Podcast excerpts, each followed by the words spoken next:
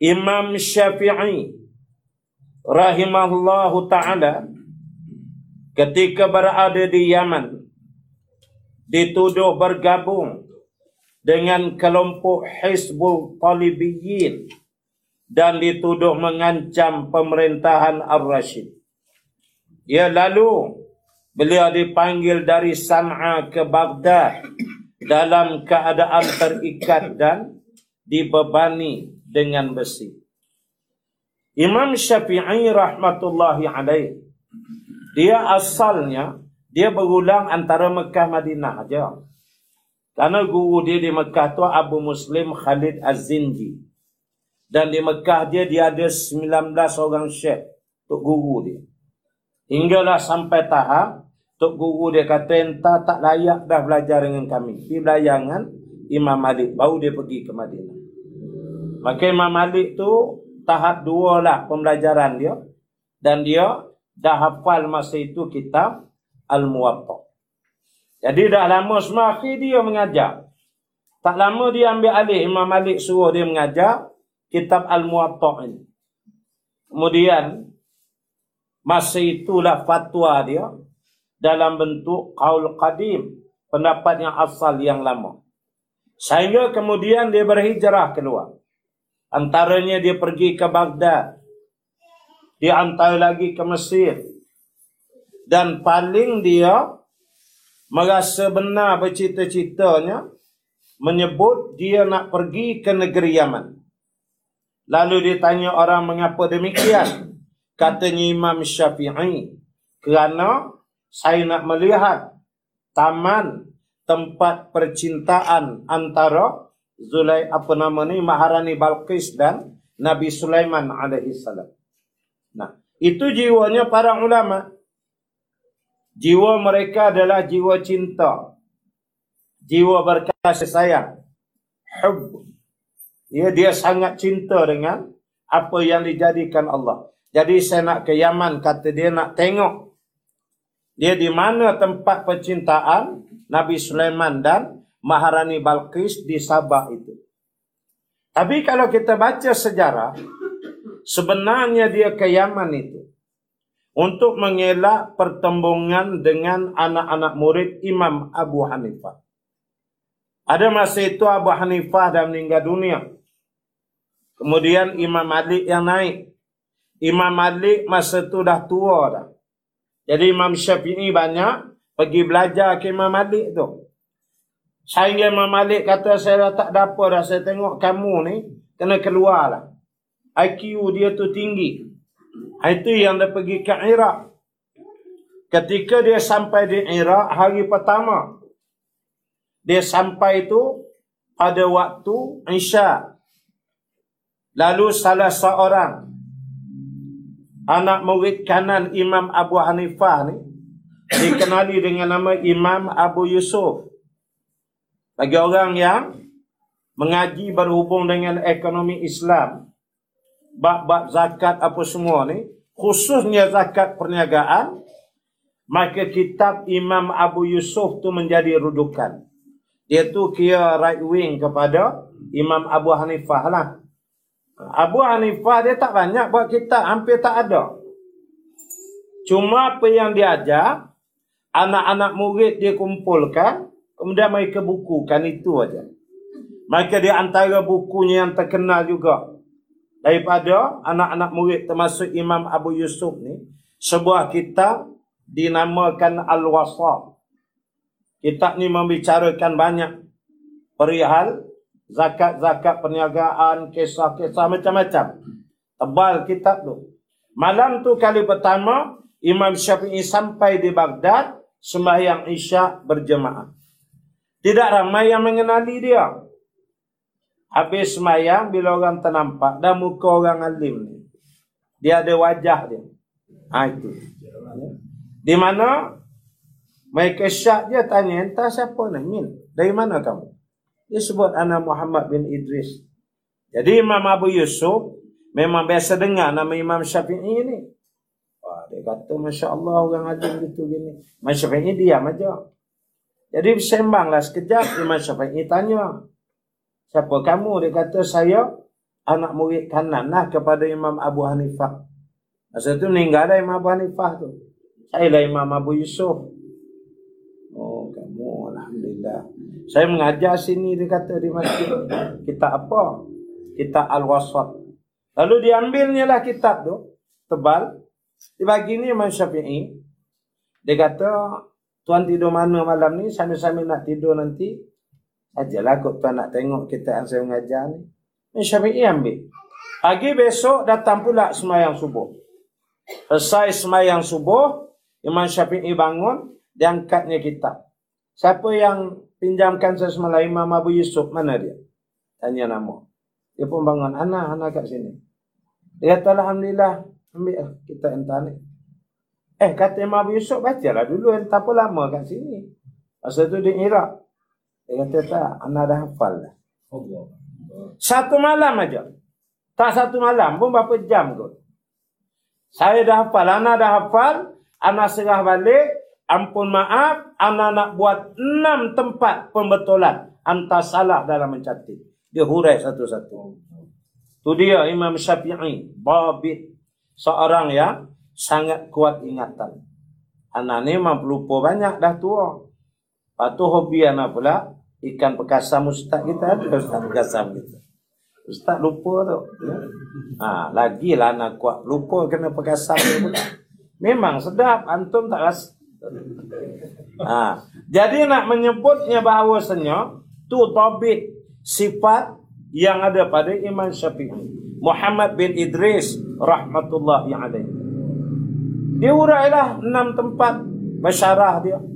Nah, ini rupanya menyinggung hati anak-anak murid Imam Abu Yusuf dan dia punya adalah dia punya macam kita ni yang jenis saya saya ada syekh dia ah, jadi anu kan marah dia jam tu lah tapi Imam Syafi'i jujur seadanya aja dia tegur Abu Yusuf pun tenang aja anak-anak murid ni marah Mulailah ada macam konfran mula mula geram menengok Imam Syafi'i tu macam tu. Dan Imam Syafi'i di sana dia nak belajar. Tapi bila orang dah tengok setengah malam dia pun dia shoot enam tempat kitab tu dia betul kan. Langsung orang pergi belajar dengan dia. Akhirnya sekejap dia dah orang beribu dekat dia dah. Yang kelas satu lagi anak murid kepada Abu Yusuf ni, orang dah makin tak ada. Datanglah kedengkian. Kisah ni panjang sampai tahap dia nak dibunuh di Iraq. Ketika dia di Mesir, anak-anak murid Imam Abu Hanifah, ini perkara yang menjadikan Imam Syafi'i tertawa dia, gelap. Anak murid Imam Abu Hanifah, mazhab Hanafi di Mesir, beberapa orang anak murid buat solat hajat, minta Imam Syafi'i mati terus. Gelak Imam Syafi'i, tanya kenapa? Dia kata entah ni cerdik sangat. Sehingga entah punya kupas tu, jadi tinggal ke belakang mazhab kami Hanafi. Ha, zaman tu zaman taksub ke mazhab ni. Imam Syafi'i geleng kepala senyum aja. Sampai solat hajat minta dia mati. Ha, macam tu. Dia punya haibat ilmu itu. Nak tahu kehebatan dia kena tengok kitab Ar-Risalah. Itu kitab pertama usul fiqh di dunia. Dia tulis oleh Imam Syafi'i. Jadinya Ringkas sajalah akhir jadi keadaan dah. Dia pun tak naklah konflik sangat. Makanya khalifah ambil keputusan ginilah wahai Imam Syafi'i.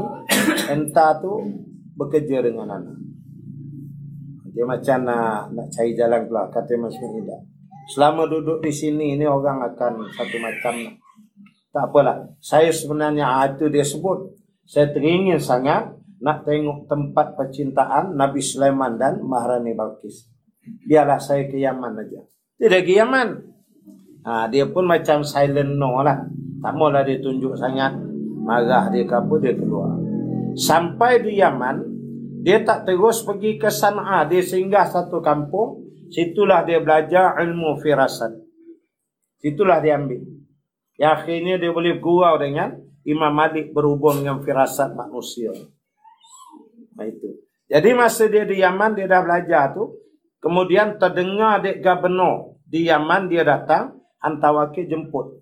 Rahilah sebagai Ialah orang alim datang ni ra'i. Bila dira'ikan dia sebagai orang alim, langsung dia dilantik jadi juru tulis bagi Gubernur Yaman. Imam Syafi'i bersedia. Tapi kata Imam Syafi'i, jangan kerana saya jadi juru tulis kamu, terganggu kuliah-kuliah saya, saya tak nak. Nah, makna dia diangkat jadi set call. Setiausaha politik. Ucapan-ucapan gubernur, syair, qasidah, dalil apa. Imam Syafi'i tolong tulisnya. Ha, ni. Sehinggalah satu hari dia merasakan bahawasanya Imam Syafi'i kena pergi suatu tempat. Ya, nama tempat ni Najran. Najran ni adalah wilayah ahli kitab. Dia mudah aja Najran ini. Kalau kita kira Saudi, mudah aja. Kita kata di sana Riyadh. Dulu Najd. Hari ini dia panggil bandar Riyadh di Saudi. Riyadh, lurus terus. Ujung tu Sana'a di Yaman. So antara Riyadh dengan Sana'a di pertengahan tu ada satu lembah. Situ dia panggil Najran. Najran ini ahli kitab saja. Dan kalau kita baca dalam sirah Nabi sallallahu alaihi wasallam bagaimana ada padri pendeta dari Najran datang untuk berdebat dengan Nabi 11 orang lebih kurang akhir dia masuk Islam mengamuk Abu Jahal Aram jadah punya padri kata dia aku puluh tahun dengan Muhammad. Anak saudara aku, aku empat saudara. Aram sepatah pun aku tak ikut Islam. Kamu baru sampai tengok dia ikut Islam. Bodoh macam-macam dia mengamuk. Itu ada dalam Quran kisah. Itu dari Najran itu. Adi bin Hatim pun dia berdepan dengan yang dari Najran tu yang tu lah. Adi bin Hatim itu. Ya, baik. Jadi katanya gubernur oleh kerana di Najran ni ahli kitab ramai. Nak dibit dia berhujah-hujah je lah. Pasal Jesus Christ apa benda ni dia.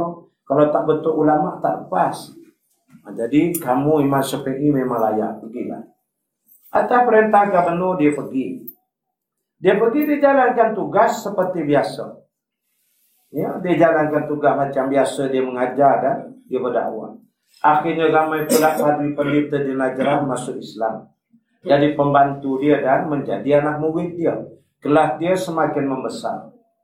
Kemudian gubernur di Yaman lantik dia pula menjadi ketua pemungut zakat, ketua amin bagi wilayah Najran saja. Tahun kedua saja kutipan zakat hasil dari Najran sahaja mengatasi kutipan zakat bagi seluruh negara Yaman. Karena Pertama, dia disayangi Imam Syafi'i. Yang kedua anak murid dia ramai. Yang ketiga orang rasa yalah nak keluar zakat tu eh Imam Syafi'i tok guru kita. Eh kita kata tok guru Haji Hadi perlu zakat. Kita bayar kita. Tok guru. Ha, macam tu lah. Jadi ramai yang bayar ke dia. Bahkan wilayah daerah lain mula masuk hantar ke Najran. Tapi Imam Syafi'i kumpul semua hantar ke pusat di sana. Maka Yaman membesar, membangun, makin maju. Dengan takdir Allah, meninggal dunia Gubernur Yaman yang melantik dia tadi. Gubernur yang sangat baik. Imam Syafi'i kejar dari Najran pergi ke Sana'a. Sembah yang mandi jenazah semua dia solatkan semua. Tu dia balik semula ke Najran. Maka Khalifah Abbasiyah. Nah, saat itu Harun Ar-Rashid. Lantik gubernur baru di Yaman. Gubernur ni lah yang buat ulah. Dia dia tengok pengaruh Imam Syafi'i ni hebat. Ada Imam Syafi'i tak ada apa pun. Tapi dia unsing. Ni kalau biar lama, lama dia pula gubernur. Ha, kesudah aku tak berasa apa pula. Mulalah dia merancang berbagai-bagai fitnah dan pertuduhan. Macam-macam. Sampai tahap dia tuduh Imam Syafi'i Syiah Rafidah. Ini dahsyatnya. Dia dituduh dia syiah Rafidah yang menghalalkan darah sahabat dan sebagainya. Padahal nyatanya tidak. Kemudian pernah dia hantar tentera pergi ke perkampungan lembah Najran ini untuk tangkap Imam Syafi'i dan penduduk-penduduk anak-anak murid dia siap senjata. Orang kata mati-matilah tapi Imam Syafi'i kata jangan.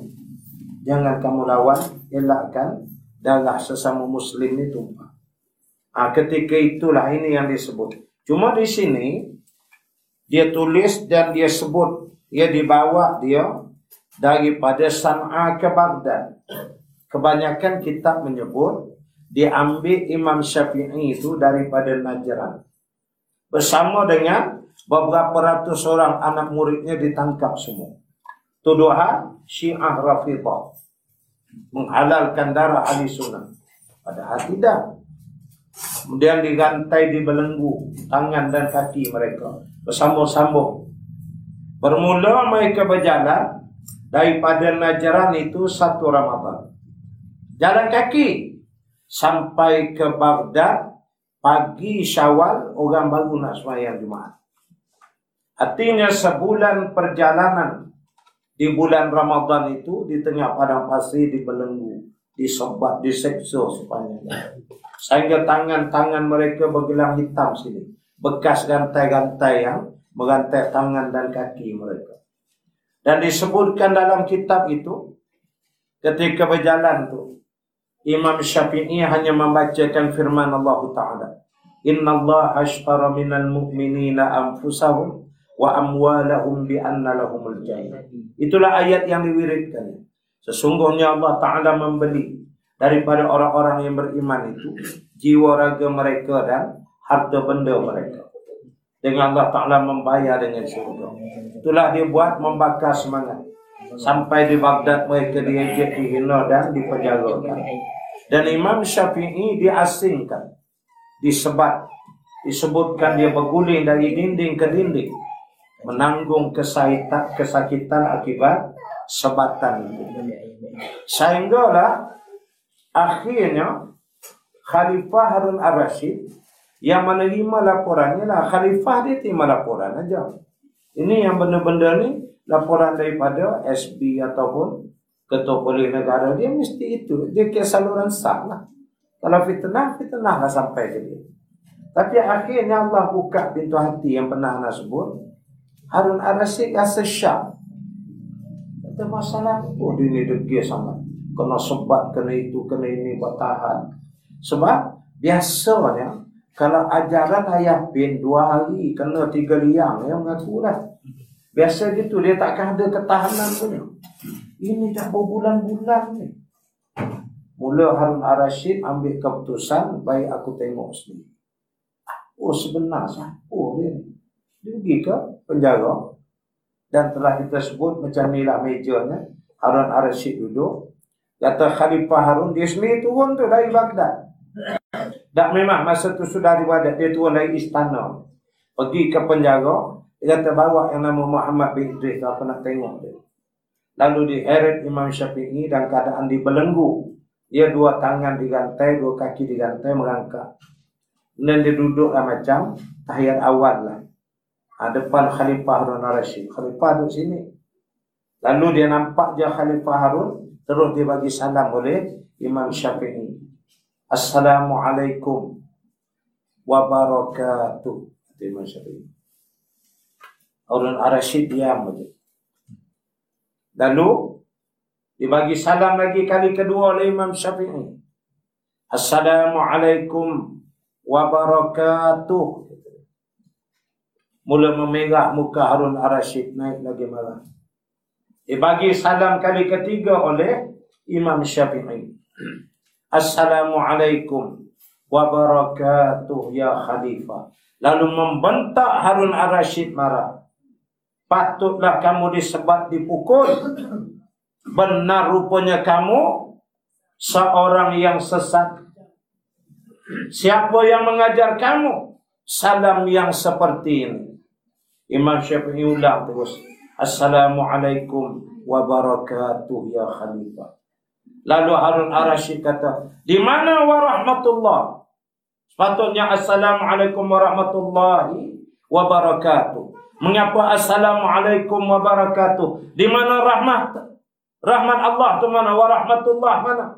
Imam Syafi'i pintas menjawab rahmat di dalam hatimu wahai khalifah. Wajarkah aku menyebut rahmat lagi? Sedangkan Allah telah meletakkan rahmat dalam hatimu.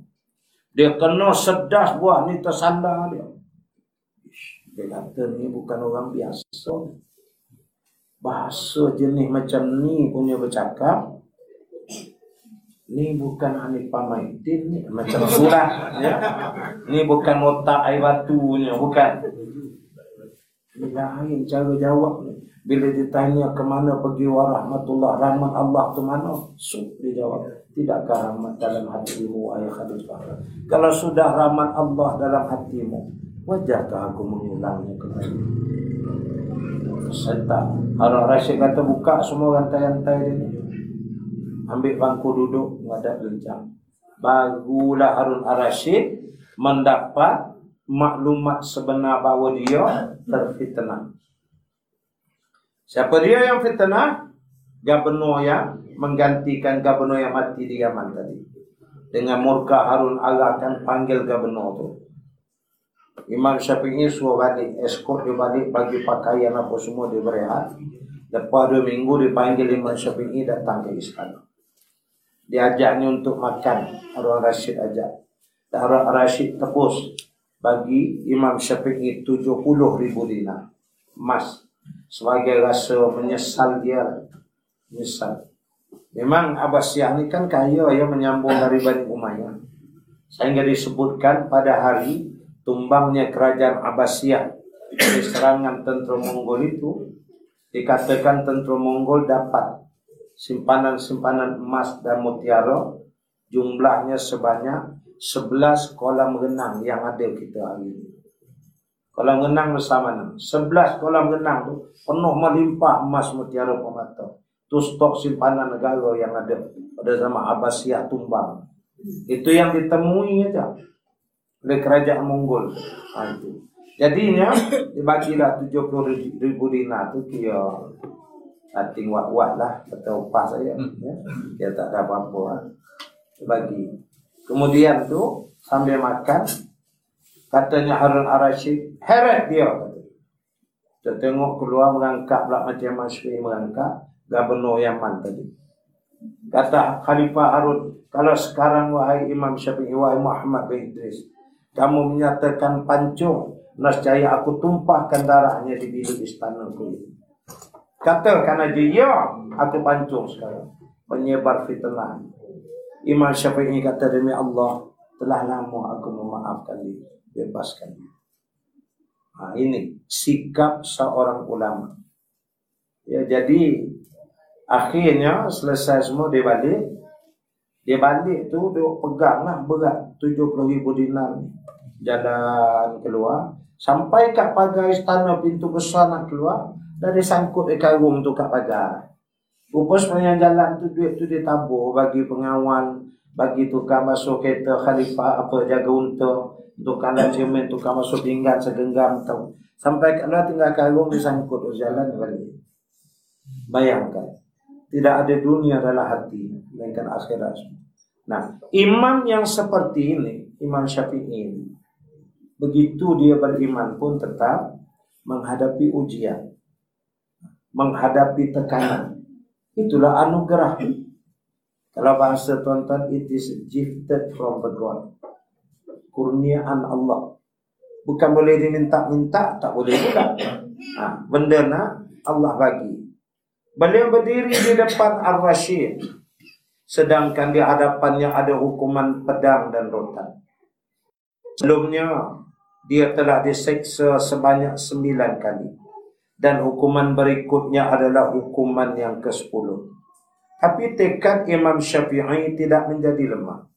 Dia tidak bersedia tunduk rasa takut tidak menghilangkan akal sehatnya dan kebenaran tetap melekat dalam jiwa sehingga beliau mendapat simpati dari khalifah. Nah, itulah akhirnya bila dah dialog baru tahu maka dilepaskanlah dia.